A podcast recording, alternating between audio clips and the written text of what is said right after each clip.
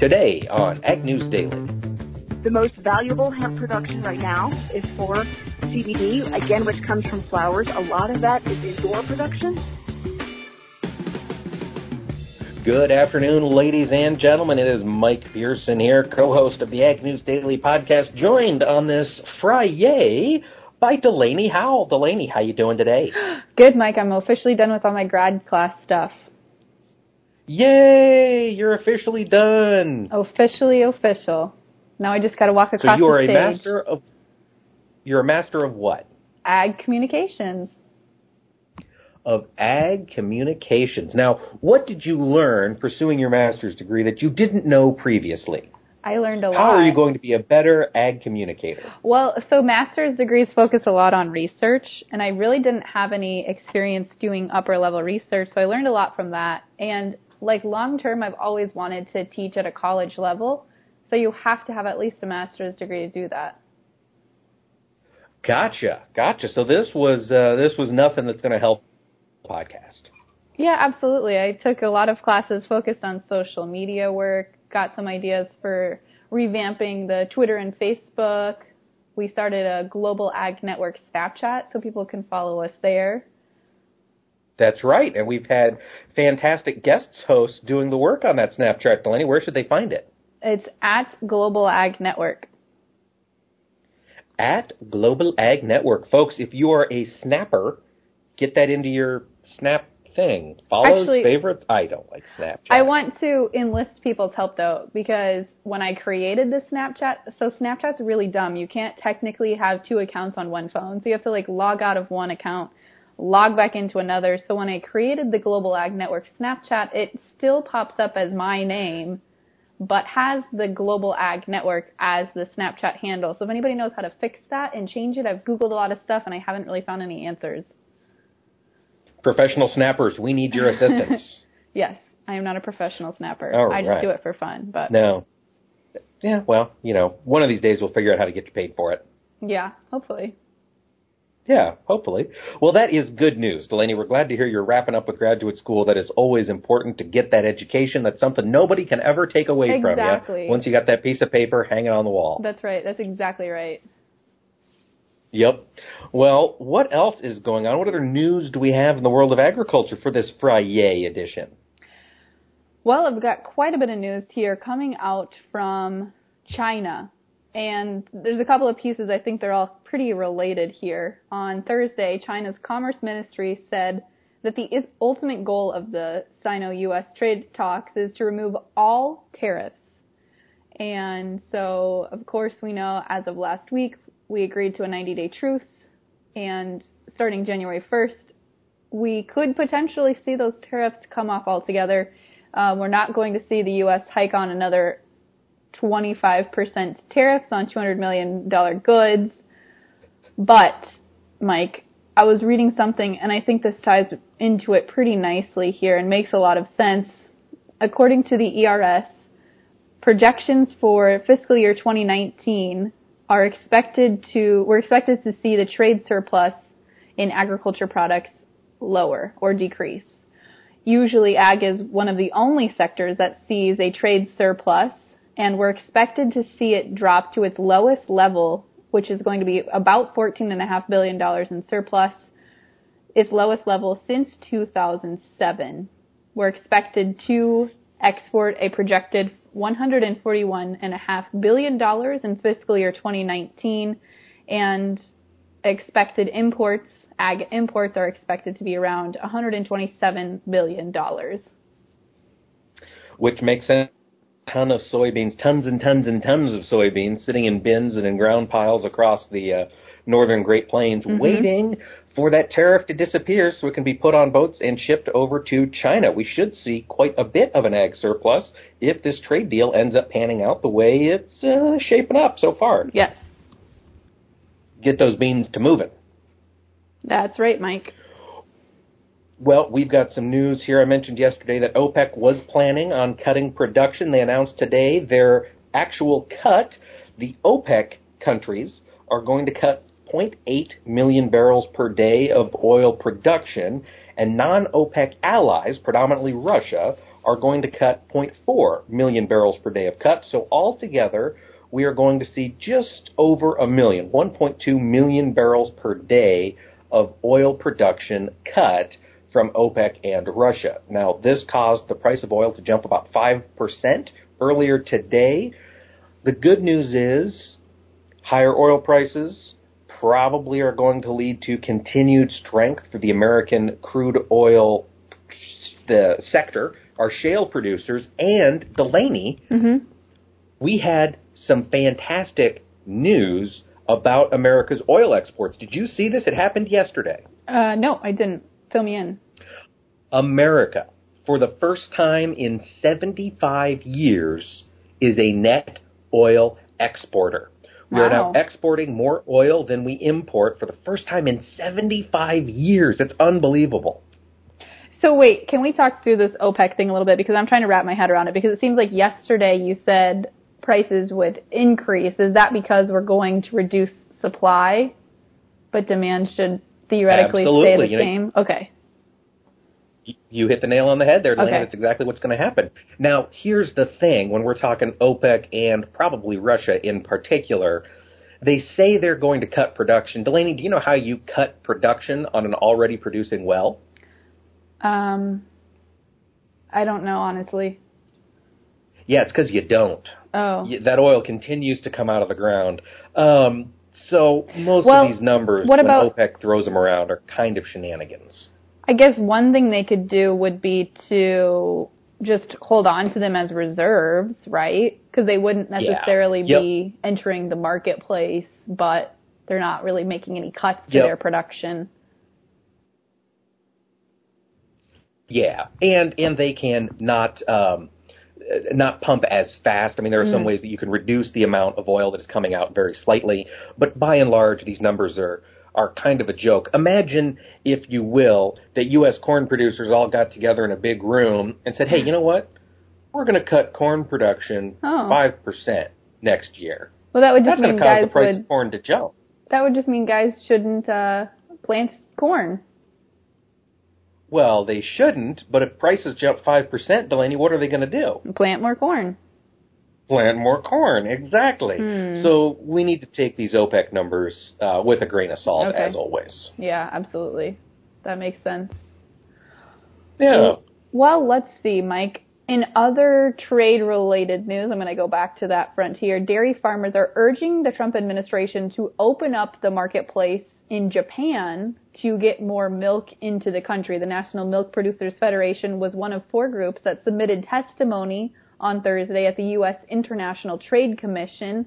And they said full market access to Japan's dairy market could boost U.S. exports to the country by 450% and raise the U.S. dairy farms' income by $12 billion or 3% over a decade, which, you know, is a decent amount of time to get that raise, but we're just, we have so much milk. I don't blame dairy producers uh, for making that request. However, Trump, President Trump already agreed not to press Prime Minister Shinzo Abe to expand Japan's market access, specifically with ag products, when they agreed back in September to launch trade talks. So doesn't sound like that's going to be an ask President Trump can make at this point in time, but definitely one hopefully he's considering now. Okay. Yeah. Yeah. Hopefully, fingers crossed. Yeah, hopefully. Um, speaking of dairy and cheese production, Delaney, monthly cheese production has grown year over year. Do you want to guess how many consecutive months? no. How many? 67 for Wow. over five and a half years. We have produced more cheese every single month than we did that month the year before. Are you doing your part to eat that cheese, Mike? you better believe it. I'm having pizza for lunch, and I might just. And actually, I cheated on my cheese uh, consumption. I actually had Triscuits with easy cheese last night for a snack, which isn't, I probably think, technically cheese. Like the spray can cheese? yeah, spray can It's cheese. disgusting. Don't ever don't ever tell me that you ate that again. It's not though. I love it. All right. How do you not love easy cheese or it Cheez Whiz? gross. It's gross. No, it doesn't. It tastes like No. like it's like well, the hot dogs. It's like the hot dogs of cheese. It contains, I just pulled out the can, it contains whey, milk protein concentrate, Mm. canola oil, cheddar cheese. hmm So there we go. I'm still doing my part. I thought it was all a plastic based, you know, cheese Yeah. type product. But it does actually have cheese in it. So I still did my part. Okay, good. Yeah. What other news you got for us, Delaney?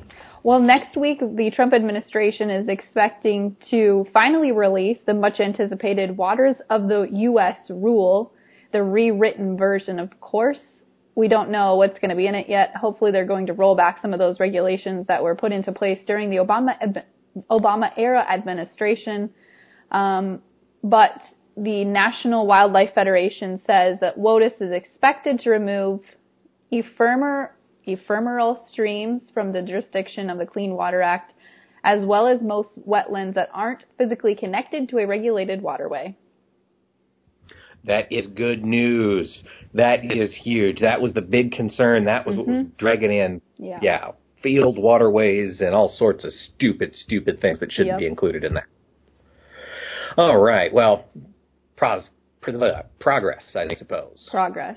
Got news here from DC. U.S. job growth slowed in November and monthly wages grew less than forecast. Now, that's not great news on the face of things. However, it does support Delaney, the comment you made earlier this week that the Fed might not be inclined to raise interest rates mm-hmm. as much as we get into 2019. Yeah, absolutely. Yeah, so non-farm payrolls grew by 155,000 jobs last month, and uh, construction companies hired the fewest workers in eight months, and that was probably because of the unseasonably cold temperatures that swept across the country. I'm trying to think where I read it at this morning, but it, uh, I read something in relationship to that from a global perspective. I believe it was something like most of the other economies worldwide are pretty stagnant and are seeing job or, or uh, money paid in jobs and jobs decreasing as compared to the U.S. Hmm. Interesting. I hadn't I hadn't heard that. Yeah, I can't, ah, man, I'm gonna have to figure out where I read it this morning. I think it was in Okay. some market commentary I was reading, but I can't remember where. Gotcha. Gotcha. Well, actually, while we're speaking of market commentary, we've got news from a company that those of us in agriculture are very familiar with, John Deere and Company. They announced that they are going to raise their stock dividend by 10% despite the slowdown in ag sales. Construction has been very, very strong for them as well as uh, lawn and garden type equipment. And they are going to go ahead and up their quarterly payout from 69 cents per share to 76 cents per share. Is that a lot? I don't know. It's a lot of you own a lot of shares. Well, yeah, I suppose so. Yeah. Yeah, everything compounds, Delaney, but 10% is a is a big jump. hmm I guess that's true, especially when you consider um, the fact that ag is kind of in a downturn as far as cycles go. Yes, exactly. And so that was that was what was uh, so surprising, I suppose we could say, about that announcement earlier today. Is it wasn't expecting Deere to make that big of a jump given the state of the farm economy, but construction and their other sectors have been performing very, very well. Ah, yep, that makes sense. Yeah. So you got any other news for us today, Delaney? The only other thing I want to mention quickly is um, Monday is December 10th is a critical date for many producers because it's the insurance period for spring planted crops covered under the Risk Management Agency.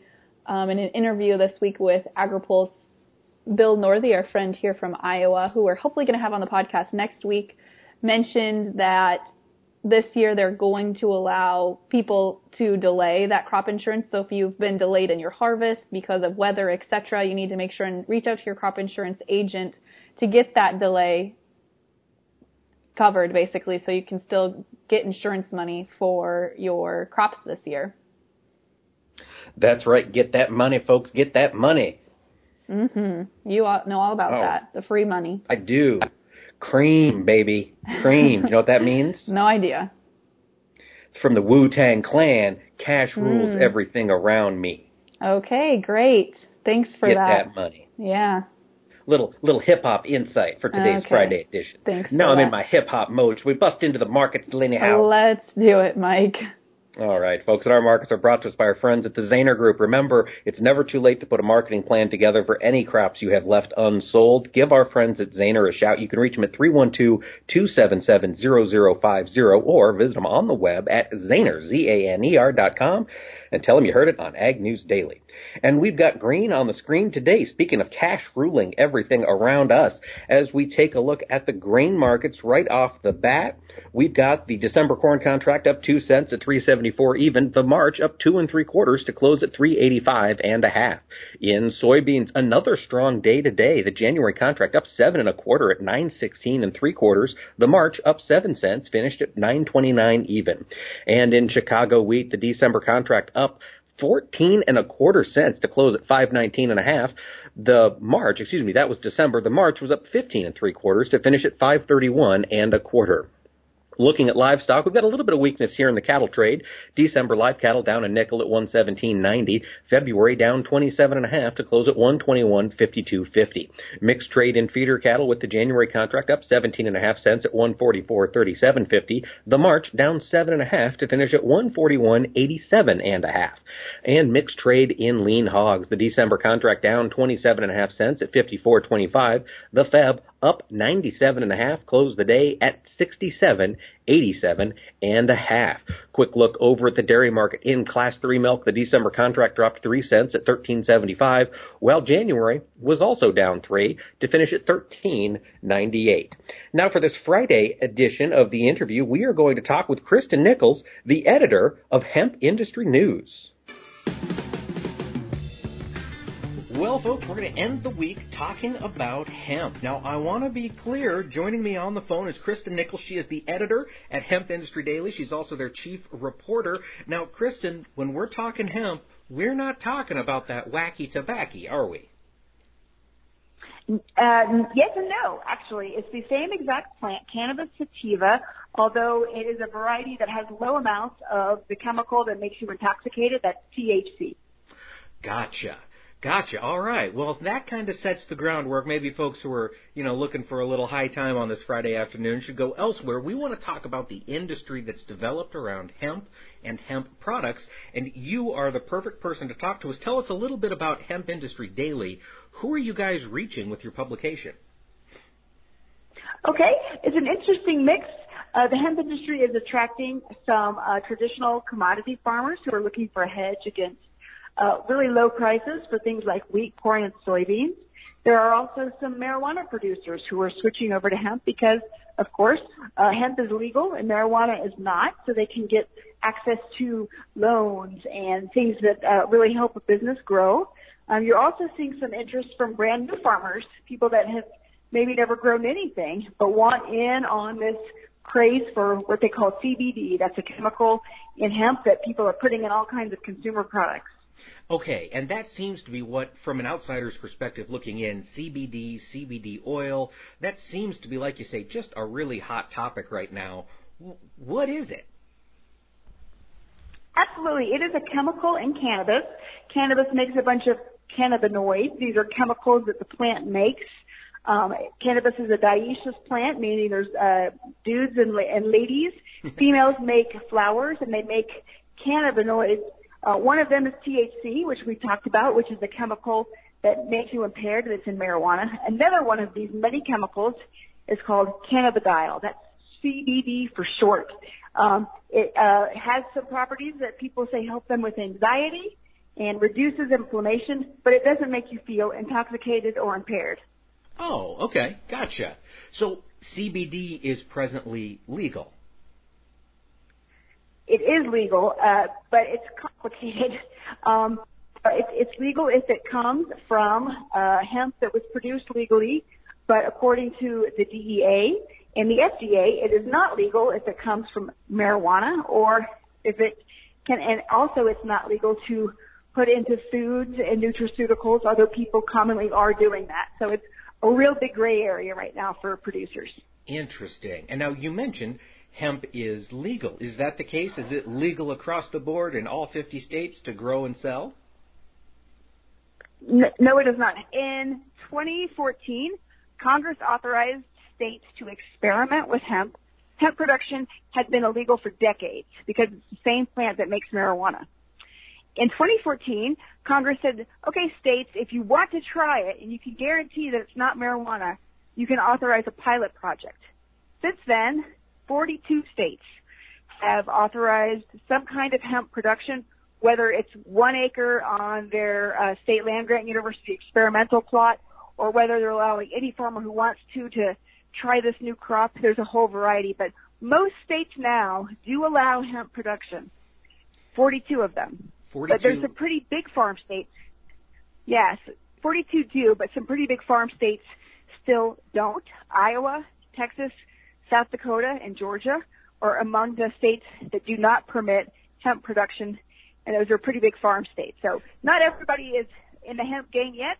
Um, that's where you're seeing people looking for Congress to extend that to all 50 states. Yes, and that was part of the reason I wanted to get you on the line today. We do have a new farm bill that is being discussed. It sounds as though we might have some final language getting released here in the next week. How is hemp approached in this new farm bill?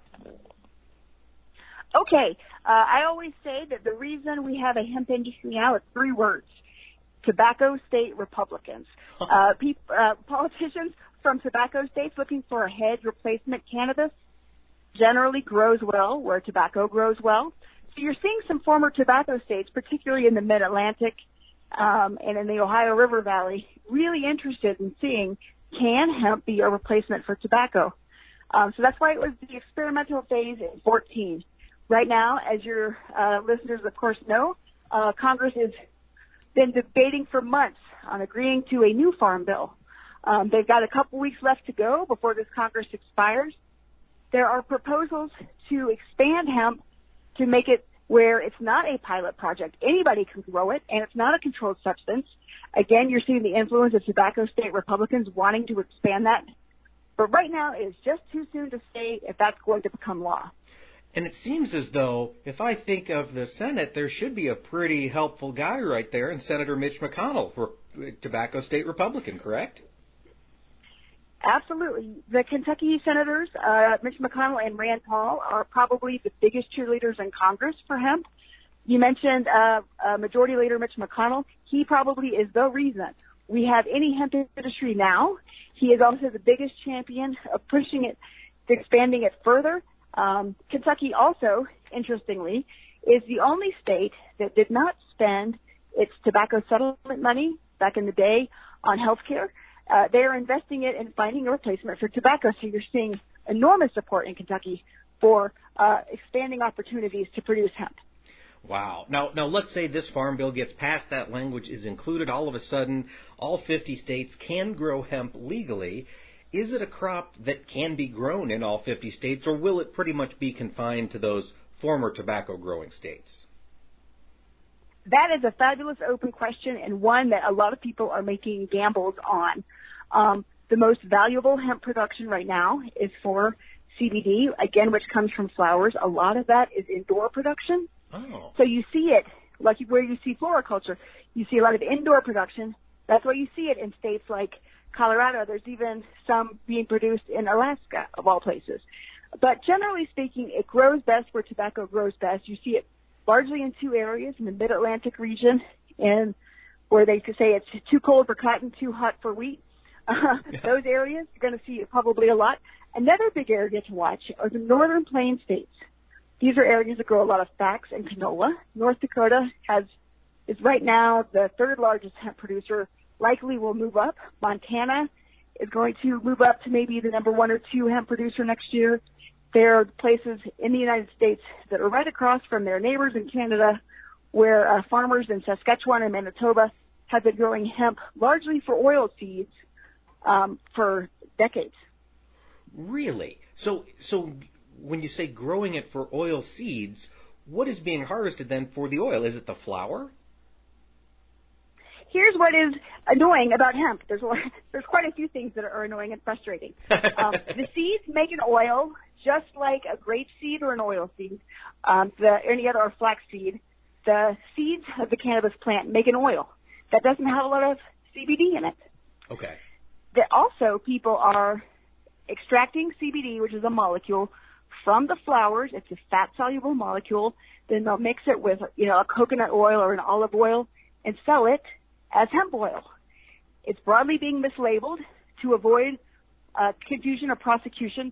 Let's say I am extracting CBD. I'm not making a seed variety, an oil seed variety. I'm growing a CBD variety. Then I mix it with oil, label it as hemp oil so that I can get it out of the country or onto store shelves. Um, but there's really two kinds of hemp oil. One, it has no no CBD, no cannabinoids in it really to speak of. It's sort of an expensive peanut oil. Um, there's also hemp oil, which is really just extracted molecules that have been combined with a carrier oil that people take like medicine. Hmm. So if the Farm Bill passes, if the language is included that would make this legal, would it clean up some of the, or would it clarify some of the rules and regulations about CBD as well, or was it, would it just apply to growing the crop? It would absolutely open the door to CBD production. There are people gambling that some of the largest consumer brands in the world, from Coca-Cola to Molson Coors, uh, the kinds of Nestle humongous food producers that have said they are interested in uh, exploring CBD. But right now it's kind of confusing as to whether it's legal. So farmers are gambling that if the CBD confusion is cleared up in the Farm Bill, it would clarify that CBD production is absolutely legal no matter where you are. So you're going to see enormous brands get into this space and what they do for the overall market. Uh, a lot of people are hoping that everyone gets rich, uh, but as we know from if you've uh, spent a lot, of, if you're a farmer yourself or spent a lot of time around agriculture, they always jokingly say uh, that farmers are so good they can grow the money out of anything. So we'll see where prices go if everybody can uh, produce CBD. Can, can you give us? That's a great phrase. Farmers can grow the money out of anything. That is so true in the current commodity market environment we're in. What what kind of price targets are we looking at right now for hemp? Is it sold by the bushel, by the pound, by the gram of oil? I don't even know what the market looks like. That's a great question, and it's one thing that uh, farmers really want to see cleaned up. Right now, you see state by state patchwork markets, and you kind of get for it what you can get for it. It is right now traded and sold unlike any other crop, where people are seriously going on Facebook and sending out tweets trying to find buyers on LinkedIn. You see prices vary widely from um, people selling whole flower. Generally, that's by the pound.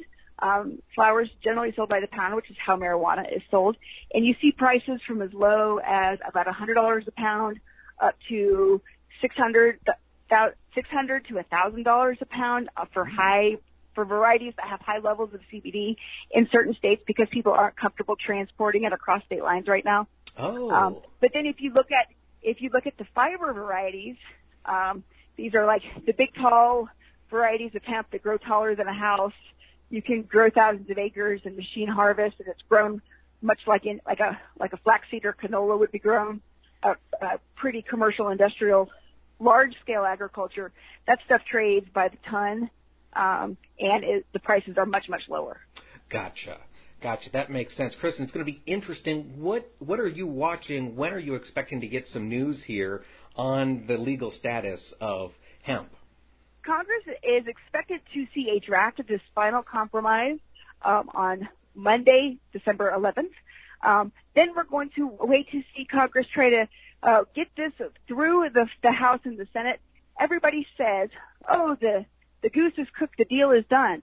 But if you have ever watched a farm bill, boy, I tell you, producers are not going to be counting on something getting to the president's desk until it has passed the House and passed the Senate. I always say the farm bill is so big that there's something for everyone, something for everyone to hate. So it is real easy to say, oh, why can't lawmakers agree on this? Well, there's something huge that's important to the producers in your state for every single member of Congress. So we're going to see that final language then we'll have to see um, the Congressional Budget Office. They're the ones who just tell us how much programs are going to cost or how much any idea that a politician has how much this will uh, either cost the country or make the country. Um, then we'll need to see the House and Senate give final votes to that, which we would expect by the December 21st. If Congress does not decide by the 21st, they have to start from scratch. That's because we have a new Congress coming in in January, and anything that is not settled before Christmas dies forever. So Yeah. we have a real short window here, the next two weeks, to see if it goes. A lot. There's a lot of big programs, not just the Farm Bill, a lot of other really important uh, measures that people care about a lot. Everybody. This is the time where everybody is jostling and elbowing each other and trying to get their ideas across the finish line.